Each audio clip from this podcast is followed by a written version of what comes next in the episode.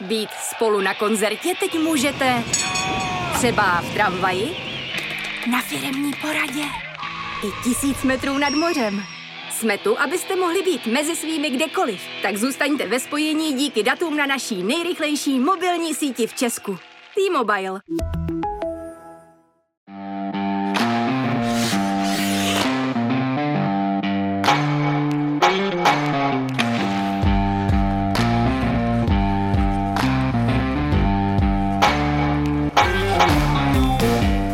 Dobrý den, vážení posluchači, vítáme vás u dalšího dílu hokejového podcastu za Mantinelem, který pro vás tentokrát připravili Martin Kézer. A Marek Burker, dobrý den. Máro, eh, máme několik témat, probereme hned to první, a to je reprezentační vystoupení na Kariale. Zkusíme to kulturní recenzí. Jak se ti to líbilo?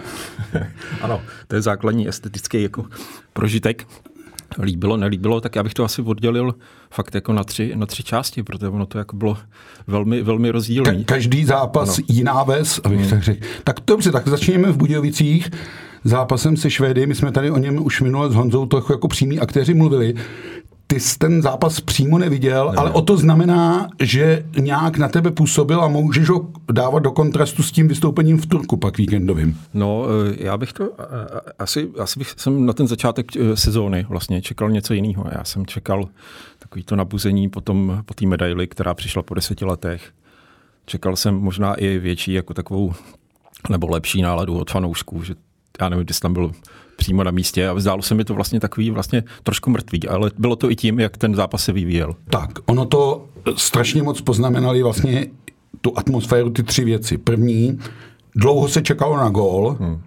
druhý, pak ty dva góly přišly ve strašně rychlém sledu 40 vteřin a v zápětí přišlo něco, co já jsem už tady říkal, že jsem nikdy v hokejové kariéře novináře nezažil, hodinový přerušení zápasu, kdy už to opravdu vypadalo, že se spíš hrát nebude, než že by se hrálo. Hmm. A tohle všechno, hmm, myslím si, že jasně. se na té atmosféře, o které ty mluvíš vlastně, hmm. že ti u té televize chyběla, podepsala. Přesně tak, ještě se muselo vlastně čekat, že než ten přenos začne, vracelo ano. se to, ano. televize dávala něco, ano. nějakou výplň, která ano. jako to nahrazovala ten hokej. Takže vlastně ani pro toho fanouška u té televize to nebylo dobrý. Nicméně ty dva góly to strašně poznamenali a potom, když jsme dali ten gól, tak vlastně my jsme nechytli to momentum. Ano. Hned jsme inkasovali a Vlastně už se s ním nedalo nic dělat. O tom mluvil i Kari Alonen, jako o takzvaném dvojitém blackoutu. Hmm. Jeden ten 40 vteřin a druhý hned po tom gólu chlapíka.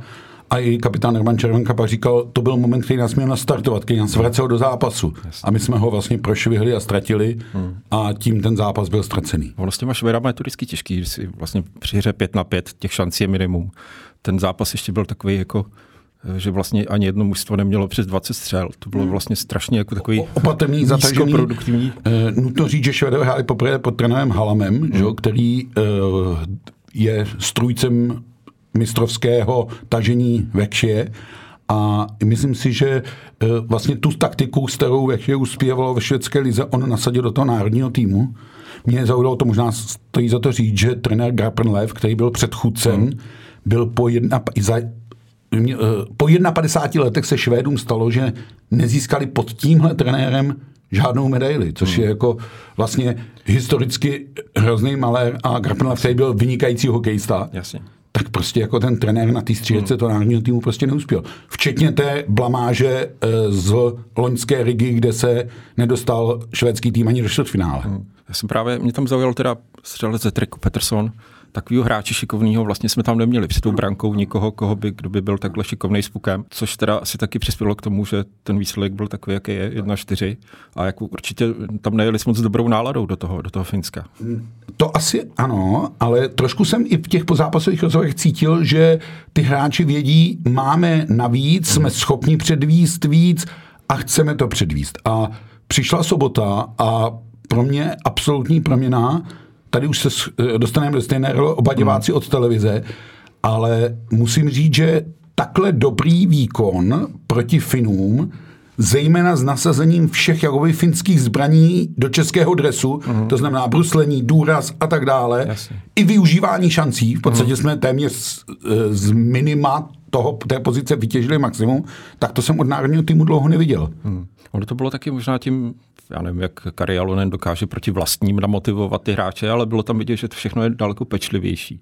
Že prostě ty hráči vědí, co mají dělat a na tom ledě to plnili. A samozřejmě potom ta produktivita té první pětky, ta, hmm. ta jako to hmm. rozhodla. No. Ona, ta produktivita první pětky, chlapík, špaček, Lenz vlastně platila celý turnaj. Hmm byla to jediná lajna, do které Kari Alonen nesáhl a ukázalo se, že tahle lajna takhle v té aktuální formě, kterou mají, tak to může paní. Dokazuje se, že Michal Špaček ne náhodou patří k nejproduktivnějším hráčům švýcarské ligy. Myslím si, že jeho role v národním týmu ohromně roste, uh-huh. že to, kde se ocital za Filipa Pešána v roli takového 13. 14. nechtěného útočníka, tak vlastně vyrost poz, do, v pozici prvního centra evropské sestavy. Jako. Hmm. Je to pravda, on je v top 10 švýcarské hmm. ligy, že máme tam ještě Romana Červenku, máme tam Honzu Kváře, ale to přece jenom to už jsou třicátníci, my to je furt vrečíme, že nám chybí taková ta střední generace. A tu Michal Švaček tu přesně, spolu, spolu s Filipem Chlapíkem a on ano. třeba příští 4-5 let může být klidně tahounem toho nároďáku. Měl by, to by se mi líbilo. Ano, nám by se to také slíbilo líbilo, protože je to o tom, kde brečíme, že nám chybí hráči kolem 25 hmm. a dál. A to je ono, nemůžeme, my nemůžeme po Romanu Červenkovi, kterému bude v prosinci 37 chtít, Přesně aby tak. on byl tím tahunem. Je neskutečný, co Červenka dokáže ve svých letech odehrát na jaké úrovni, protože všichni se shodujeme, že švýcarská liga šla výkonnostně ještě nahoru, hmm. návratem spousty hráčů z KHL, yes. příchodem Kanaďanů dalších a tak dále. Takže myslím si, že švýcarská liga je v tuhle chvíli jedna stop hmm. a ten Roman tam v tom represilu drží jako obrovský úroveň. Jo? Takže před Červenkou jenom klobouk dolů. Hmm, mě si tam zaujal jeden detail, asi si ho vybavíš z toho zápasu se Švédama, kde on tam najednou uh, vlastně ještě uh, v své obrané třetině našlápnul a jako ta rychlost byla neskutečná, že ten švédský obránce mu absolutně nestačil. Já o, o 10-12 let mladší ano, švédský obránce mu nestačil. Říkal, ano. Musel jsem si to fakt najít 37, opravdu. No, ano. ano. Prosím si mu 37. Hmm. Ale ještě je tam jedna podstatná věc, která se ukázala při tom zápase s Finama. Když bruslíme, a dobře bruslíme, hmm. intenzivně bruslíme, můžeme hrát i proti mistrům světa. Jo? Ano, nutno asi tady říct, že Westerholmovi jako finskému golmanovi se ten zápas úplně nepovedl, hmm. že takový, že neodvedl nic navíc, zatímco uh, Roman Will ty Roman zákroky navíc měl, dobře, no. ale to prostě k tomu zápasu vždycky patří, to bych jako vůbec nespochybňoval. A ještě jedna věc, jestli můžu eh, z toho turnaje takový detail vlastně, ale ukazuje to určitě třeba posun toho hráče, nebo ten hráč, že vlastně si uvědomil to, v čem musí zapracovat, byla koncovka Jiřího Smejkala který, jestli si vybavíš uh, olympiádu a zápasy mm. švýcarským, tak tam byla velká šance, kdy on to snažil se hrnout přes beton Golmanovi ano. a nešlo to. Ano. A teď v zápase se švýcarským krásně na tři doteky to dovezl do prázdné brány a úplně, je, úplně je, zakončil. A v rychlosti, ano. a je to, to, o čem se bavíme. On, to není, že by naši hráči neuměli dávat góly, hmm. ale problém je, že v té zvýšené rychlosti to potřebuješ mít vlastně hmm. zvládnutý Jasně. a tu nedostaneš ani v tom tréninku. Prostě to musíš v tom zápase, v té intenzitě, jakoby ten tréninkový návyk ze sebe v úvozovkách vytáhnout a zakončit. A, a ta to hlava se... u toho musí ano, fungovat. Ano, přesně musíš tak. si to uvědomit. A musíš si i věřit. Jo? Hmm, a Jirkovi Smejkalovi se taky celkem ve švédské lize daří, takže to všechno do toho zapadá. No a pojďme k tomu poslednímu zápasu se Švýcarskem. Já mám pocit, že jsme tam přišli o vítězství v turnaji, že jsme ten, protože nakonec se ten turnaj vyvinul takže kdybychom Švýcary porazili za tři body, že jsme ten turnaj vyhrát mohli a že to vyhrát šlo. A teď si pojďme říct, ne, proč jsme zápas ztratili v prodloužení, to si řekneme potom, ale proč jsme ztratili ten zápas, když jsme vedli 2-1. Tři zápasy ve čtyřech dnech, to asi taky hrálo roli, hmm. takže nějaká únava tam byla. Jako, měl jsem takový pocit, že eh, v určitých chvílích jakoby se do nás ty Švýcaři víc pustili a my ten jejich hokej, když oni na nás jako zatlačí, my ten jejich hokej jako nám moc jako nechutná. Hmm. Hmm. To, je, to, úplně to, je to, pravda, co, no. není to úplně to, co, co by si co vždycky bylo uh, naším zvykem. Oni chtěli vždycky hrát jako Švýcaři, co si pamatuju, vždycky mluvili o tom, že chtějí hrát jako my. A teďka vlastně by se ten, to, to, ty síly se trošku přeskupují. Švýcarská liga je výborná, mají tam spoustu zkušených hráčů v národě, mají tam hráči, kteří odehráli kvanta zápasů v NHL. Takže nějakým způsobem uh, vlastně oni se tlačí do té špičky a oni tam chtějí být a chtějí se v ní nějak já myslím, já myslím, že Švýcaři uh, už uh, loni na švédský, nebo loni v minulé sezóně na švédských hrách i teď na kariéře ukázali, že v tom Eurohagitu nejsou žádní hmm. jako náhradníci za Rusko, že tam někoho doplnili. Jasně. Ne, to je tým, který tam legitimně patří hmm. a nemůžeme se bavit o silné evropské čtyřce, ale pětce ano. jsme rádi, že my se tam držíme, skoro hmm. bych řekl, že my jsme ten chvost, ale držíme, ale Švýcarsko rozhodně není to tak, že je Česko, pak je Mezera a pak je Švýcarsko. Ne, je to naprosto jsme, jsme. Ro, rovnocený ano. celek e, a tak dále a tak dále, protože abychom ještě si to vyjasnili, oni i Švýcaři mají spoustu hráčů v NHL. Hmm. Jo? A e, klíčových hráčů, viděli jsme tady Mejera a tak dále a tak Roman dále. si kapitán Šulu. No, jasně, jo. Hmm. A e, tohle všechno staví ten zápas na vyrovnanou rovinu. No dobře, tak se remizovalo 2-2, ale co se to stalo potom?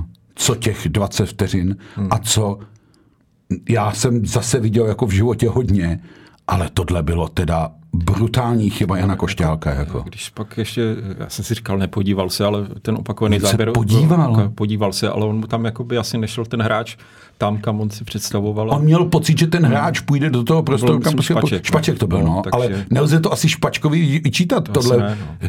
Já jsem hlavně neporozuměl tomu, proč ta přihrávka jde vlastně dozadu, když se hraje 3 na 3 hmm. a on, on se vlastně bál jít jedna na jedna. jedna jako. na jedno, no. A přitom za ním ještě byli vlastně A přitom za ním byli hráči, kteří by to přikryli, i kdyby ten puk ztratil. Jako, jo. No, to bylo to zvláštní teda rozhodnutí, ale tak já už jsem, viděl jsem pár takových věcí v NHL. Viděl jsem Roberta Švehlu, jak namazal Patriku Eliášovi mm. pět vteřin snad před koncem zápasu a to, to tam fouknul. Viděl mm. jsem hráče typu Niklase Lidstrema, jak to kam si poslali v jednu chvíli, to se stane. No. Je, je, je jenom škoda, že to trošku zkazilo dojem z toho vystoupení hmm. Honzy Košťálka, který ve dvojici s tím ano. Tomášem Dvořákem za tou ano. první lajnou hrál jako velmi dobrý turnaj, to tak. ale tohle mu zůstane hmm. nalepeno, ale chyby dělá každý, je jenom hlupák je opakuje, tak já myslím, že tohle už Honza Košťálek nikdy věci, neudělá. Jako. Z, toho, z toho turnaje si možná nejvíc budeme pamatovat no, tu díru v, ledu, díru v ledu a, tu, a tím, co tím začalo a tím, ano, čím to ano, končilo. Ano, jedním malérem to začalo, druhým hmm. malérem to končilo. Ono, eh, víc než jako výsledky nebo umístění národní týmu je důležitý, co ten turnaj ukázal. Tak já to zkusím v bodech schrnout a když tak mě doplň. Máme golmana, především Romanu Vilovi, který obstojí na všech turnajích Eurohockey Tour a může jet klidně na mistrovství světa. Asi dokážeme vygenerovat pár dobrých obránců, byť třeba na Janu Ščotkovi bylo vidět, že se mu nedaří tak v že to není Jan Ščotka z května. Mm. Někde, pro některé obránce se ukázal ten turnaj velmi, ale velmi náročný. V útoku se vlastně sešla jediná lajna. Když jsme mluvili o tom Ramanu Červenkovi, tak mi přišlo, že se trošku hledalo, kdo by jako mm, k Červenkovi jasně. pasoval. Mm, mm to je jasný, že Krejčí Pastrňákem pasují ke každému, ale... Ani Bliml nepřijel. Ani Bliml nepřijel, takže nebylo, hmm. nebylo co to udělat, ale pro některý se ukázalo ta uh, hra jako fakt velmi obtížná zvládat v tom tempu a tak dále a tak dále. A ten závěr je pro mě jediný. Pokud chceme obstát na mistrovství světa, budeme potřebovat injekci z NHL.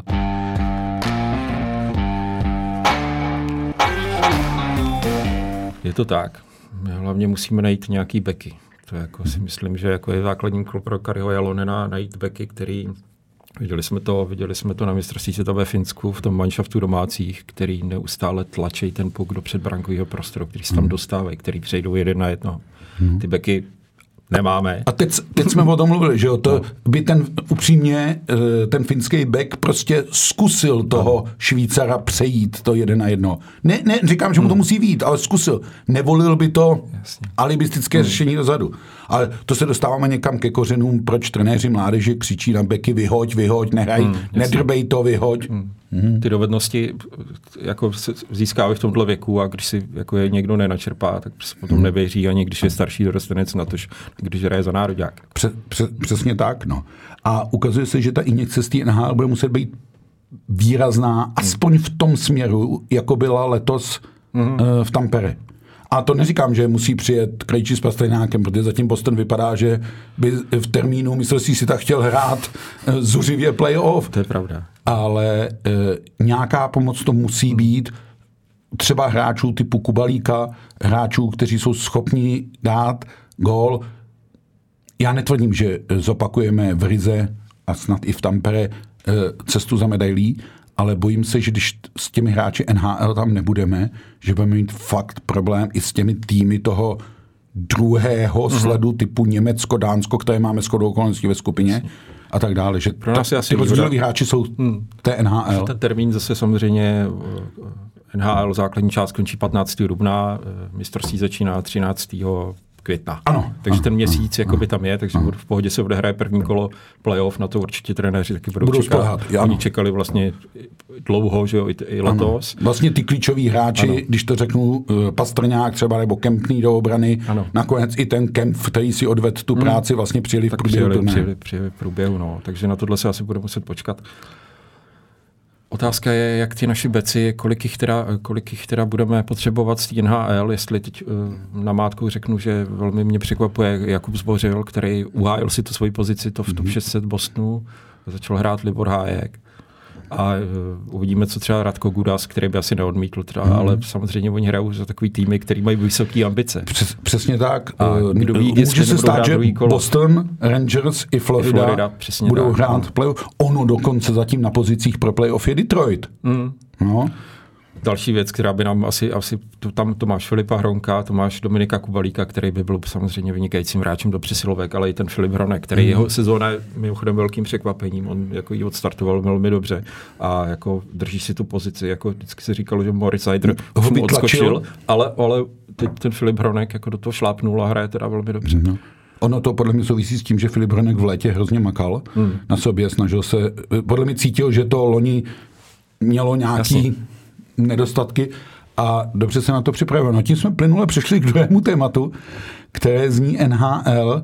Uh, už jsme asi zmínili pár hráčů českých, kteří nás překvapují. Je někdo, kdo si říkáš, jo, ten opravdu letos jako vyskočil, opravdu to je no, jako tak zatím to je sezona? úplně jednoznačně to Martin Čas, jo, mm, který mm. vlastně tu minulou sezonu neměl tak dobrou. On hrál o nový kontrakt, moc se mu nedařilo. Já jsem to někde psal, že byl v křeči. Ono to může s tím uh, vážně souviset, to zase není žádná legrace, že jo? no, ale tenhle rok on, on to sám popisuje, jako že zabral fyzicky nějaký kilo, ještě v jeho případě, kdy on působil takový trošku tintítko mezi těma, mezi těma hráčem NHL, tak samozřejmě se hodí a druhá věc je ta jeho, to jeho mentální nastavení. On tam přijel jako úplně jako jiný hráč, než byl minulý sezóně, to se mi jako hodně líbí a hned to tam jako rozklíčovali v té v té Carolině a Brenda Moore mu dává 20 minut na zápas, hmm. to je jako nepředstavitelný, hraje přesilovky, oslabení, hraje ve výborný lajně, má tam Svečníkova, má tam Kotkaniemiho, hmm. takže tady ta mezinárodní lajna jim strašně A vlastně jako... hrajou trochu tak evropský hokej, Ano, jako, ano, přesně jo, tak. že, což Martinovi Nečasovi, který je vlastně eh, hráč do kombinace, schutí Hmm. si s tím pukem pomazlit, tak to si myslím, že mu hrozně svědčí. No, a hlavně hrajou rychle. Že? Mm, a to prostě ano, on, do- když ano. to šlápne, tak on ano. prostě je to jeden z našich nejrychlejších bruslařů, možná i nejrychlejší, který ho teďka v NHL máme. Takže ten Martin Nečas je jedna věc. Už jsem zmínil teda toho Jakuba Zbořila a kdybych ještě někoho měl vypíchnout, tak by to byl asi ten Dominik Balík. U něj se nečekalo, že bude hrát první lineu, první pět přeslovkovou formaci, mm. ale tam tím, jak ten vlastně Detroit trošku ty zranění to tam proseli, tak on, on měl začít ve třetí lajně, tam mu připravovali, že bude hrát se Švýcarem Sutrem, se kterým se znali, že jo, No, no, ze švýcarské ligy. no, no, no. Tak začal ve čtvrtý, ale ty zranění a vlastně i ten případ Jakuba Brány, to, to natolik jakoby posunul ty posunuli, on se- a, a hraje tam tak, že prostě i když se ti hráči vrátí potom, tak on podle mě nepůjde On- jako tam to místo do čtvrtý chvíli má? liney, bude Ano. hrát třeba druhou, bude hrát druhou, druhou přesilovku, ale to místo nějaký si udrží. Ano, ještě teď jsem si říkal, jak jsme se bavili o těch obráncích, podle mě i Jan Ruto z Pittsburghu by přicházel úvahu jistě pro mistrovství světa, ale zase jsme hmm. u týmu, který má určitě ambice hrát playoff i v termínu mistrovství světa. Jako. To tak. No, tak, tak to otočíme. Teď jsme se bavili to, co nám dělá radost, co je příjemný. Je někdo, kdo si říkáš krucinál, proč to nejde? Jo. No, eh, to, jak začal sezónu Filip Zadina, tak to asi nikoho nepotěšilo. To měl 9 zápasů, 0 plus 0 a teď se zranil. On, oni mu dali takovou zvláštní smlouvu na tři roky na 5 milionů dolarů, takže on má ještě na dva další roky. Ale jestli on jako se nechytí po tom zranění, tak Trošku to bude vypadá jako velmi- zátěž pro tým, že jo, teď. On sice ta smlouva tam je, ale on už jako první lineu hrát nebude, teď to vypadá, že ani druhou lineu hrát nebude. Já mám z toho takový, z takový pocit, že on trošku už od toho začátku vlastně jsme říkali, že to není úplně ono.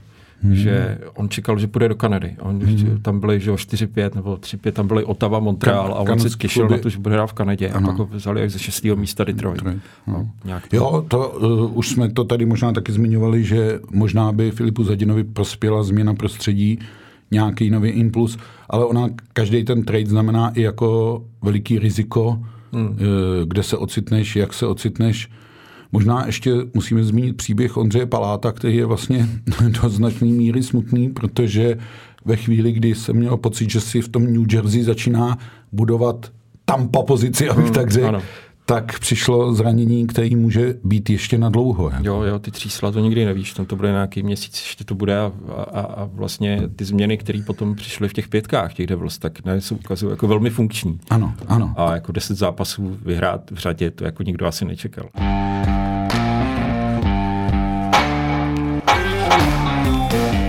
Také sranda, jsem si vzpomněl, jak po prvním zápase, který New Jersey doma prohrálo, diváci skandovali uh, Lindy ven, jako Lindy Ruff, Lindy Ruff, ven. Ano. A po, po, teďka se mu omlouvali, že vlastně to tak... Tak nemysleli, že teda je dobře, že jsi neodešel, když jsme tě vyzývali. To, to, to, takhle fanouškovská úvaha někdy je. to je to škoda, ale já jsem nějak o tom mluvil s Patrikem Iliášem a ten říkal, že si volali a že on mu to, tu operaci doporučoval, že on vlastně, jako aby, aby se to vyřešilo, že už nějakou historii s tím zraněním měl a že aby, aby se to vlastně netáhlo aby, aby se to netáhlo víc. a on má ještě smlouvu že na další čtyři hmm. roky. Hmm. A je fakt, že eh, Palát má zas takovou smlouvu u Devils, hmm. že se tam do té sestavy vrátí. A, a vrátí se na ten post, který jo, jakoby takže do té první, druhé line. To jako. není problém toho hmm. uh, zadiny, který bude mít problém se do té sestavy vrátit a bude muset o to no, hodně to usilovat a tak dále. Máme enklávu golmanů, uh, který si taky už prošli nějakými zraněními. Uh, někteří mají problém se dostat do branky, tak jak to vidíš? Uh, protože golmana z NHL bychom taky na, do tého národního týmu potřebovali. Hmm. Jako. No, teď to vypadá, že Pavel Francouz eh, klesl na tu pozici dvojky. Hmm, Velice mě překvapilo, že ho hmm. nenasadili ani do jednoho zápasu tady, tady v Evropě v Helsinkách, hmm. což bylo velmi jako v průběhu už necelých 24 hodin dva zápasy. Bývá to běžné, viděli jsme to i eh, v případě tady zápasu Pražské série, ano, ano, že se ty golmani protočí. Ano, točili se, no, ale jako to jsem, abych řekl, moc nepochopil na to, jak vlastně Eh, ten Pavel Francouz na to jako si vybudoval tam vlastně pozici a jak, jak jim pomohl, pomohl v playoff, takže tohle mě docela překvapilo, ale příjemným překvapením je teda Vítek Vaněček. Hmm. To jako ty jeho výkony, já jsem to napsal, že jsou broderovský, ale v této chvíli on fakt má tam jako průměr 2,17, má sedm výher v řadě, což se naposled hmm. podařilo právě Broderovi v New hmm. Jersey. A ten Vítek Vaněček, on tam přišel proto, aby jim to to brankoviště trošku jako skonsolidoval, aby vytvořil takový ten tlak na toho Blackwooda, který hmm. jako chytal dost jako nekonzistentně. No a to se mu velmi teda podařilo a, a ten ho vlastně... Vytvořil tlak, že ho vytlačil z branky. Že ho vyhodil z branky, no. Ano, jako. ano, ano. Ale já myslím, že Vítek Vaniček, že ten mm, zestup je takový jako možná ne tak raketový, hmm. jak by byl, ale že je jako trpělivý, že ten golman na sobě pracuje a tak dále a tak dále, takže to je perspektivní golman. Hmm. Zase se bavíme o hráči vlastně velmi mladého věku, to splňující hmm. tu kategorii 24 a dál, tak jako... Ale zase to jsou golmani, kteří možná ani nepřijedou, protože letos možná je čeká nějaká delší cesta, cesta v, v playoff. A no, by mohl to, přijet je Petr Mrázek, to, který chytá za Chicago, které na 99% nikam nepostoupí. Ne, nepostoupí. Ale nevím, jak u Petra Mrázka, ten, který měl teďka zase zranění třísel, vracel se do branky. A mám pocit, že za poslední dva roky má Petr Mrázek poměrně plnou zdravotní kartu mm, mm. a žádný praktický lékař by z něj neměl úplně radost. Jako. Já bych rád viděl nahoře Lukáše Dostála který už chytal vlastně, zranil se teda ano. v Tampere, ale viděl bych ho tam rád. Anaheim nepatří k nějakým favoritům, ale jako měli by mu dát šanci konečně už, aby jako odchytal třeba 10 zápasů nahoře. Hmm. A určitě by se nám hodil teda na mistrovství světa. Ano, Lukáš odchytal úvodní, v Tampere úvodní zápas s Britáma velmi dobře. Ve chvíli, kdy se to mužstvo trápilo, tak Lukáš vytáhl ty zákroky, které to mužstvo potřebovalo ale zranil se tam, šlo o ty třísla podobně jako u Ondřeje Paláta, bylo to velmi složitý. No pak teda Karel Vejmelka, který by který zase začal chytat velmi, velice, velice dobře, jako v Arizoně, která je považovaná. Zajímavé je, že Karel Vejmelka ukazuje to, o čem jsme se bavili, jestli to loni není nějaký hmm. zvláštní seběhnutí, myslí, náhoda, souhra okolností. Ne, Karel Vejmelka je v tuhle chvíli golman pro NHL. Rozhodně. A ano, Arizona není uh, ten ta nejostřejší tuška v penále, tak. ale uh, Karel Vejmelka tam tu roli má plní a myslím si, že i ty, ta NHL nebo ta organizace si to uvědomuje, že to může odchytat jako úplně jo, v pohodě. Jo, jako on tu roli jedničky vlastně převzal úplně jako v pohodě, nějak mm-hmm. tak plynule a je na něm vidět jako velký klid a mm-hmm. je, je schopný jako právě ty zákroky navíc předvíst a ty body navíc té Arizoně, která jich nebude mít tolik, právě přinést a na mistrovství by případně mohl jako zužitkovat už tu lidskou zkušenost, protože on to je rozdíl chytat poprvé na mistrovství tak. a po druhé. Mm, mm. ještě jedno jméno zmíním, David Rittich. To je asi velmi zapeklitá pozice pro něj.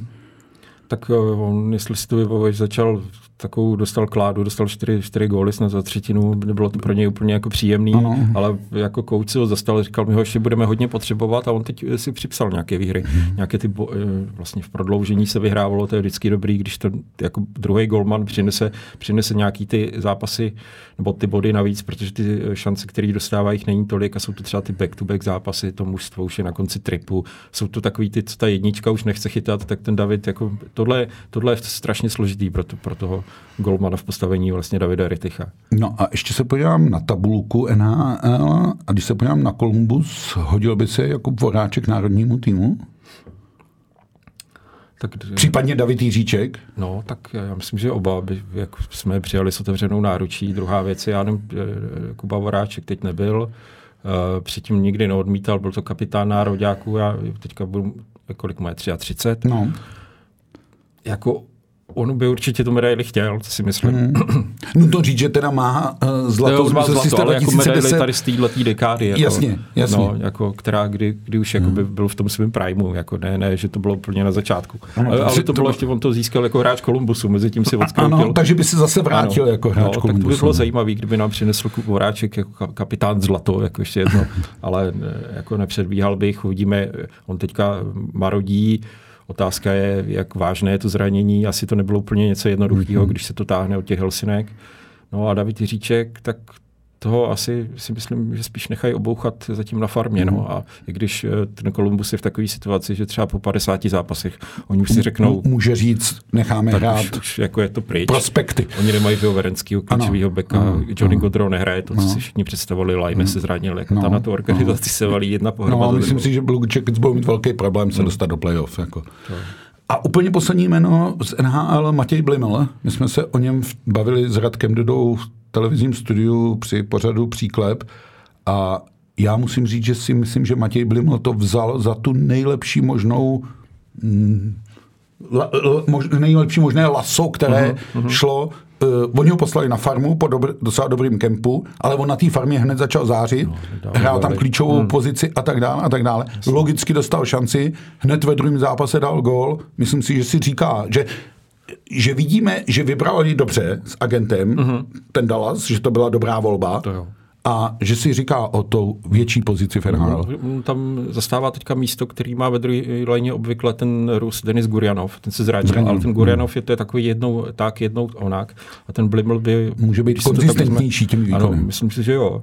A co říkal Peter de Boer, tak vlastně ten gól, co mu dával, že to bylo zakončení hráče NHL, se mi líbilo, ano, že ano, to nebyla ano. nějaká, nějaký plácnutí náhodný. Ne, jako vyzrá to, vlastně, to prostě... na to, jak je Matěj, ten hmm. vlastně asi nejmladší, když pomůžu Davida Jiříčka, tak nejmladší hráč, jsme dneska zmiňovali, jako hmm. 22 let, tak to je jako jo, to je naše naděje, že jako ta česká stopa v té NHL hned tak nezmizí. Jo, jako. tak, ale je to na něm vidět, že ty šikovné ruce a ty mladé ruce, jako mm. tam má, a mm. jako je to pěkný. Mm. Patrik Eliáš sice říkal, že když ho měl ve 20, tak by asi nepředpokládal, že za rok, rok a půl třeba udělá takovouhle, takovýhle posun, ale to tam je. Je to zajímavý, já jsem na tom šampionátu v Ostravě, kdy ano. Patrik Eliáš byl asistentem Václava Vradi, už se nakusujeme třetí téma, byl a tam ten Matěj Bliml nebyl ten rozdílový hráč, tam byl Lauko, a který se zranil hned vůdu turné, tak, ale na Blimlovi bylo hrozně vidět, jak je pracovitý, jak to má v hlavě srovnaný, jak ví, že za, za čím chce jít,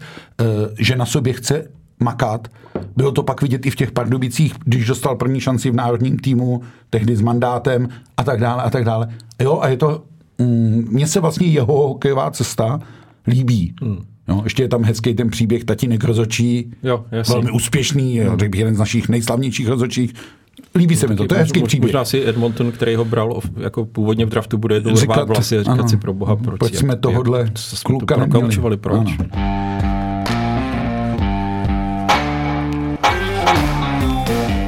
No a když jsem řekl, že jsme nakousli třetí hmm. téma, tak jsme ho nakousli tím, že jsme zmínili Patrika Eliáše, že jsme zmínili dvacítku. Já vím, že to říkám furt, že jsem zažil spoustu věcí, ale tohle, to, co se odehrálo v posledních 11 dnech na Spartě, Radek Duda to včera v tom zmíněném televizním studiu nazval amatérismem.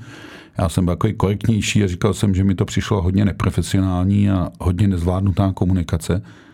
Co podle tebe Sparta kolem trenéra vlastně předváděla. No, taky jsem se o tom bavil s několika lidma a shodli jsme se na tom, že jak, jak vždycky byla v ledáčku fotbalová Sparta a ty její změny, co to tam vyvádí, tak teď se k tomu teda... Že to je infekční, myslíš? Jako z letní, z letní to, to přiletělo do Holešovic. Ale, jako. No, do Holešovic a potažmu teda pak do Libně a uh jako dějou se teda věci, které bych jako nepředpokládal eh, odvolávat trenéry, když nemám připravenou náhradu vlastně nevést to mužstvo v reprepauze, aby tam kdy, byl tren, kdy je ten ideální příležitost. Tady se opravdu, to je vlastně jako klíčový z pohledu toho uh, klubu. Tady je 11 dnů ideální situace, jo? proto jsem já i rozuměl, že se odvolali trenéři už po tom pátečním zápasu ve Vítkovicích. Je teda strašně zajímavý, to uh, mě přišlo úplně neuvěřitelný, že trené, když letos spadají trenéři, tak, ve tak je to po zápase s Vítkovicema. Já být trenérem a mít před sebou zápas s Vítkovicema, já se snad bojím. Jako, jo. No, jo, takže to je strašně jo, jo. zajímavý, že Vítkovice jsou letos katem trenérů, ale tak jsem pochopil, že to odvolali, nechali tam v neděli provizorně uh, Jaroslava Hlinku s Petrem Tonem a vytáhli k dorostu Frantu Ptáčka, takže tři spartianský legendy na střílečce.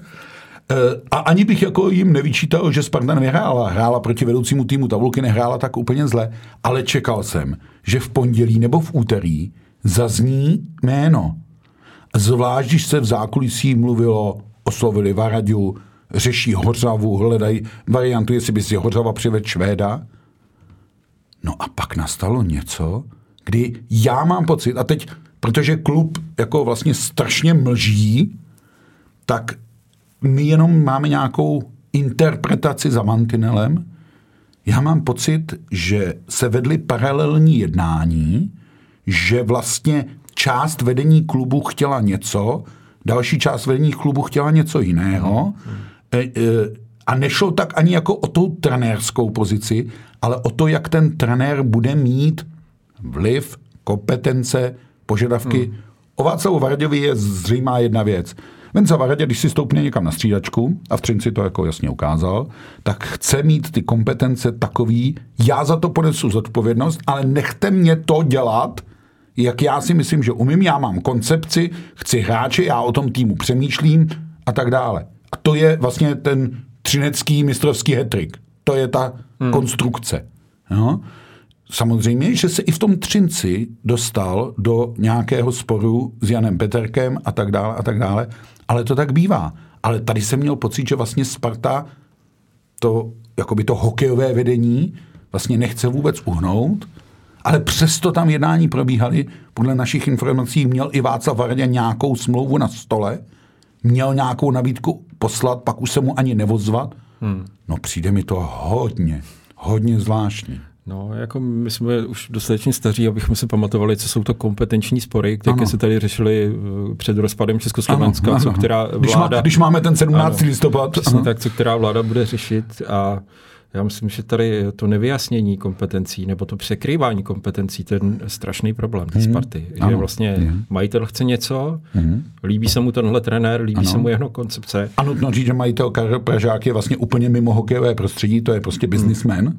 Ale, ale on se pak orientuje podle toho, co mu jakoby donesou eh, ti, ti vlastně, ať je to Petr Ton, ať je to Barbara Snubková, ať je to Jarda Hlinka. A nebo pocit, nějaký tam... moudří rádcové hmm. úplně odinut toho. Ale, ale co jsem tak slyšel, tak tam prostě byla jakoby velká obava někoho uh, z angažování Václava Varadi, že mm. prostě je to ten, ten coach, který chce uh, od kustodů, od masérů chce mít přesně vědět, ano. jak to bude, všechno co dělá, nalinkovat, jak to bude, ty to bude dělat takhle, jo, no, jako že vlastně... ty zaběhlý pořádky trošku jako rozpráší. Mm. To, co Sparta potřebuje, co si budeme povídat. Ano. Oni chtějí medaily a jsou předposlední. A kdy, když mužstvo čeká, mužstvo takové tradice, značky, významu, mm. rozpočtu, všeho si můžeme říct, čeká uh, eh, 16 let na titul, a je v listopadové pauze po odehrání nějakých 20 kol předposlední, mm. s tím kádrem, jaký má, tak nevím, jestli je to na kosmetické úpravy mm. nebo na řádné říznutí. Já jsem si říkal v létě, když angažovali Pavla Pateru, že dost riskujou. Jo?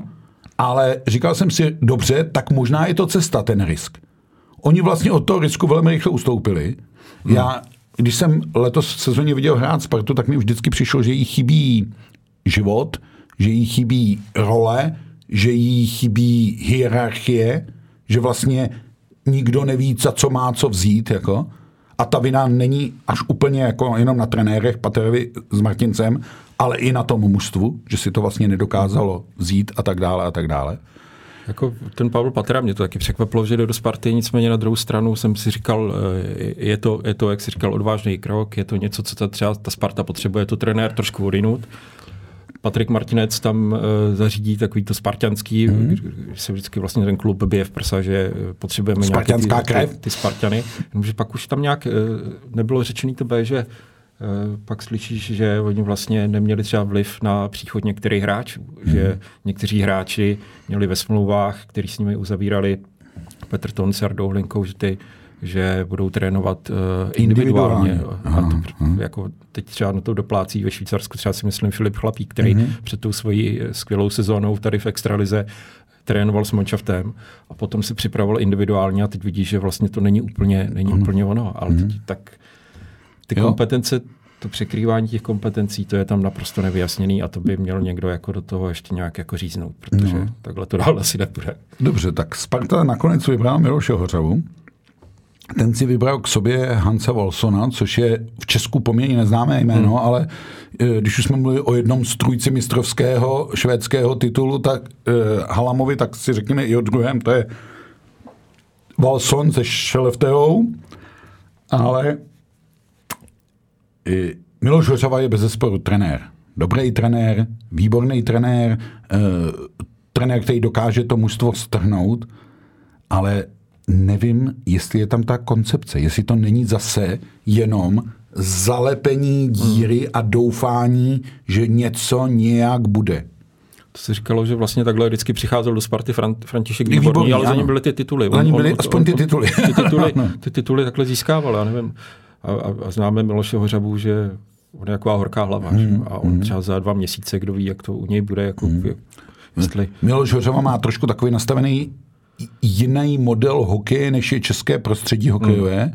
A teď to říkám spíš v tom negativním slova smyslu. A nikdy nevíte, co Miloše Hořavu vytočí. Jako, jo? A Hans Walson v českém hokejovém prostředí nemá vůbec žádnou hmm. zkušenost. Takže z mého pohledu je Sparta do druhého rizika. Jako. Jo? A pořád je předposlední a ve středu večer prohrála v Třinci 1-2. Po takovém výkonu, kde tam snaha byla, mm.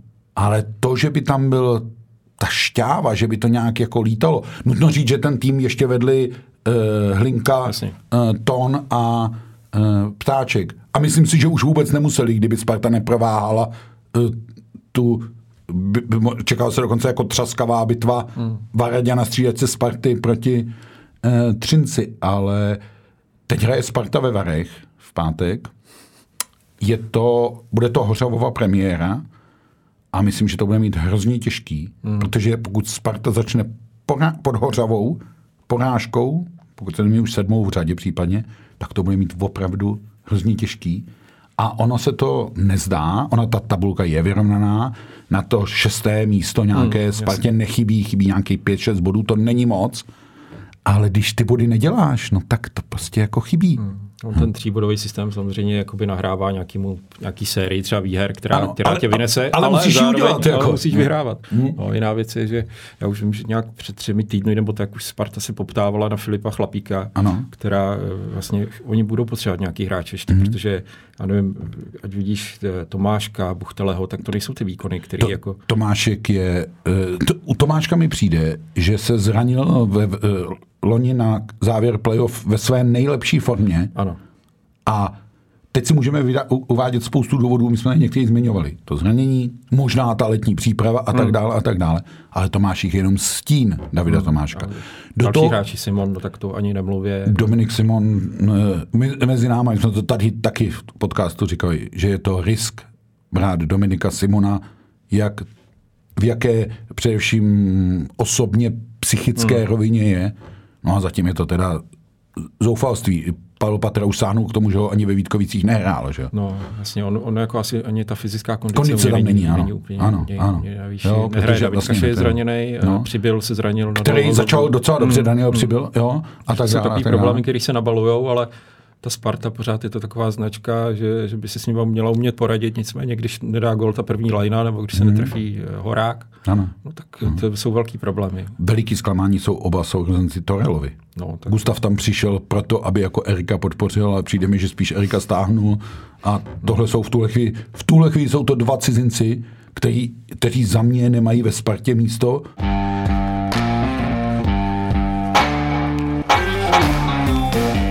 Vidíš tam někoho, kdo by jako mohl, koho by Sparta mohla tradovat? Nebo koho by jako... To je zajímavá věc eh, a je to asi poslední téma, který tady dneska trochu nakousnem. Trady, já mám pocit, že se u nás moc ty trady neumí dělat.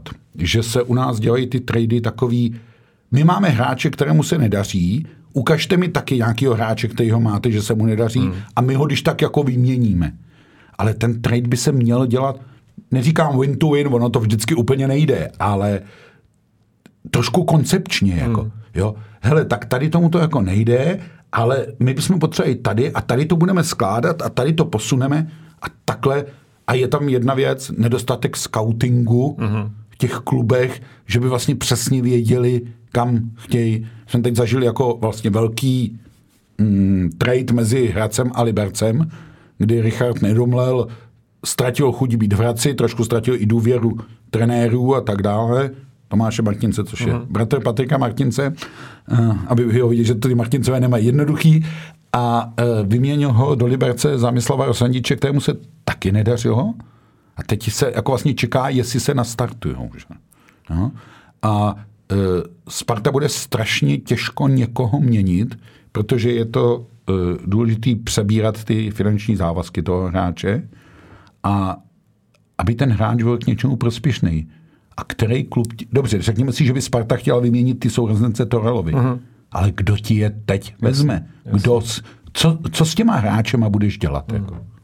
Druhá věc je taky to český prostředí, takový to, co bylo se Zlínem, kdy jako eh, on najednou se ocitl někde úplně dole a ty ostatní kluby nechtěli, nechtěli tradovat, aby ho tam jako udrželi. udrželi no. A teď si řeknou, no tak Sparta, no, taky pojďme ještě v nějakou dobu v tom vymáchat podržet, aby jí unikalo playoff nebo hrála jenom hmm. před kolo a tak. A já jsem teda zažil, jak už pamatuju, opravdu hodně sezónu, kdy Sparta hrála tu takzvanou skupinu play-out dole, a to teda, a to ještě hrála v Hlešovicích Jasně, a to bylo veliký utrpení. Hmm. Jako to, e, v tuhle chvíli je ta liga postavená tak, že 12 týmů hraje playoff, to znamená 5 až 12 předkolo, 13. nic a 14. baráž. A pokud by Sparta měla skončit 13. tak to musím říct, že myslím si, že by to bylo i finanční zakrvácení pro tu arénu, která s tím playoff počítá. Jako. Mm-hmm. Já jako věřím tomu, že ta Sparta nějakým způsobem se zvedne, jako, že ta kvalita toho kádru je taková, i třeba ten příchod Michala Kempního, který zase jako posunul tu obranu trošku do jiných. I když mu taky trošku chybí ta kondice, je to taky ano, strašně je to znát, ale on je obránce, který na tím extraligovým průměrem převyšuje to určitě. O tři to patra. Jako, jo. To Takže určitě. Já, já rád věřím, že ta Sparta to, to našlápne. A ona, eh, všichni říkají, proč se furt píše o Spartě a tak dále, ale ono je to dobrý pro, pro tu značku extraligy, aby Sparta hrála, hrála někde nahoře, protože chodí se na Spartu. Ano. Když přijedou někam, teď nechci někoho urazit, když přijede někam klub typu Karlovy Vary, změnili jsme, tak a když přijedou Vary do Třince, tak to v žádném případě není takový, když tam přijede Sparta. Je to jo, úplně něco jiného. Sparta je jedna z, z exkluzivních značek extraligy a není vlastně v zájmu extraligy, aby byla Sparta 13. Čímž neříkám, že ji teď rozhodčí začnou hmm, tlačit hmm. a soupeři si budou dávat vlastní góly. Naopak, ono to funguje tak, že ta Sparta je to dráždidlo, že Jasně. máš chutí jako tak, když porazíme Spartu, to jim to dáme. Vladimír Ružička v roli trenéra Slávy vždycky říkal, no mě vlastně jedno kolikátý jsme, ale musíme být před Spartou, jako. Jo. No, ty králové Prahy. Takže tohle to tam určitě je. No, eh, tady do toho podcastu vždycky eh, patří i nějaká typovačka. Já musím mm, tady si posypat hlavu popelem, protože v minulém podcastu jsem říkal, že národní tým může skončit na kariéle bez vítězství. Uh-huh. A Honza Škvor říkal, že získáme 4 až 5 bodů, no tak se všichni podívejte na tabulku a zjistíte, kdo je tady v téhle redakci eh, dobrý typér a mm-hmm. kdo se hluboce mýlil. Takže... To prosím tě něco dlouhodobějšího, ať, ne, ať se na to zapomene mezi tím. Ne, já se musím omluvit Kari Elonenovi i všem členům jeho týmu a jsem rád, že jsem se pletl. Občas je dobře, když se mm. člověk splete. Ale teď zkusíme tu typovačku a já řekl si s dlouhodobou, tak to dáme dlouhodobou. Eh, Ona se to nezdá, ale zase přijde rychle poměrně pauza reprezentační, protože uh, ani ne za měsíc už se hraje uh, švýcarský turnaj, hmm. který začneme ve Finsku a pak budeme hrát ve Firburgu. A do té doby se stihne odehrát zhruba asi 7-8 kol. Tak uh, typovací soutěž zní, kolik bodů získá Sparta od už tam ne, ti nezapočítávám třinec, Aha. to znamená od pátku, kdy bude hrát v Karlových Varech, až do toho 11. prosince. Jo, sedm kol, si říká. Uh, můžeme to myslím, přesně spočítat, ale myslím si, že to je plus minus tak nějak sedm kol. No hele, když řekneš eh, víc bodů, tak se jako nic nestane, ale teď uh, 18. hraje Sparta ve Varech na 2, 3, 4, 5, 6, 7, 8 kol to vychází z toho. 8, 9 zápasů. 18 bodů. Já, teď já čekám rozjezd. teď přemýšlím, jestli to je málo nebo moc. Jako. Hmm. Jsem rád, že si neřekl 44 bodů, to by neuhráli. Já jsem jako. možná trošku přeťápnul, ale... ale, ale málo nebo to. moc? 18? 18 bodů, řeknu tak já si tady nechám roli toho zlýho, snad mě na Spartu ještě pustí. 11, jo. Ne, 12 jsem chtěl říct. Jo? Takže uh, Mára říká 18, já říkám 12. Nekamenujte nás ani Spartěni, ani nespartěni, je to jenom hra. Oba jsme se shodli, že by Spartě prospělo a Lize by prospělo, kdyby Sparta hrála dobře, ale na druhou stranu musí si to zasloužit a Miloš Hořava říkal, že klíčový je každodenní, trpělivá, malá, drobná hmm. práce.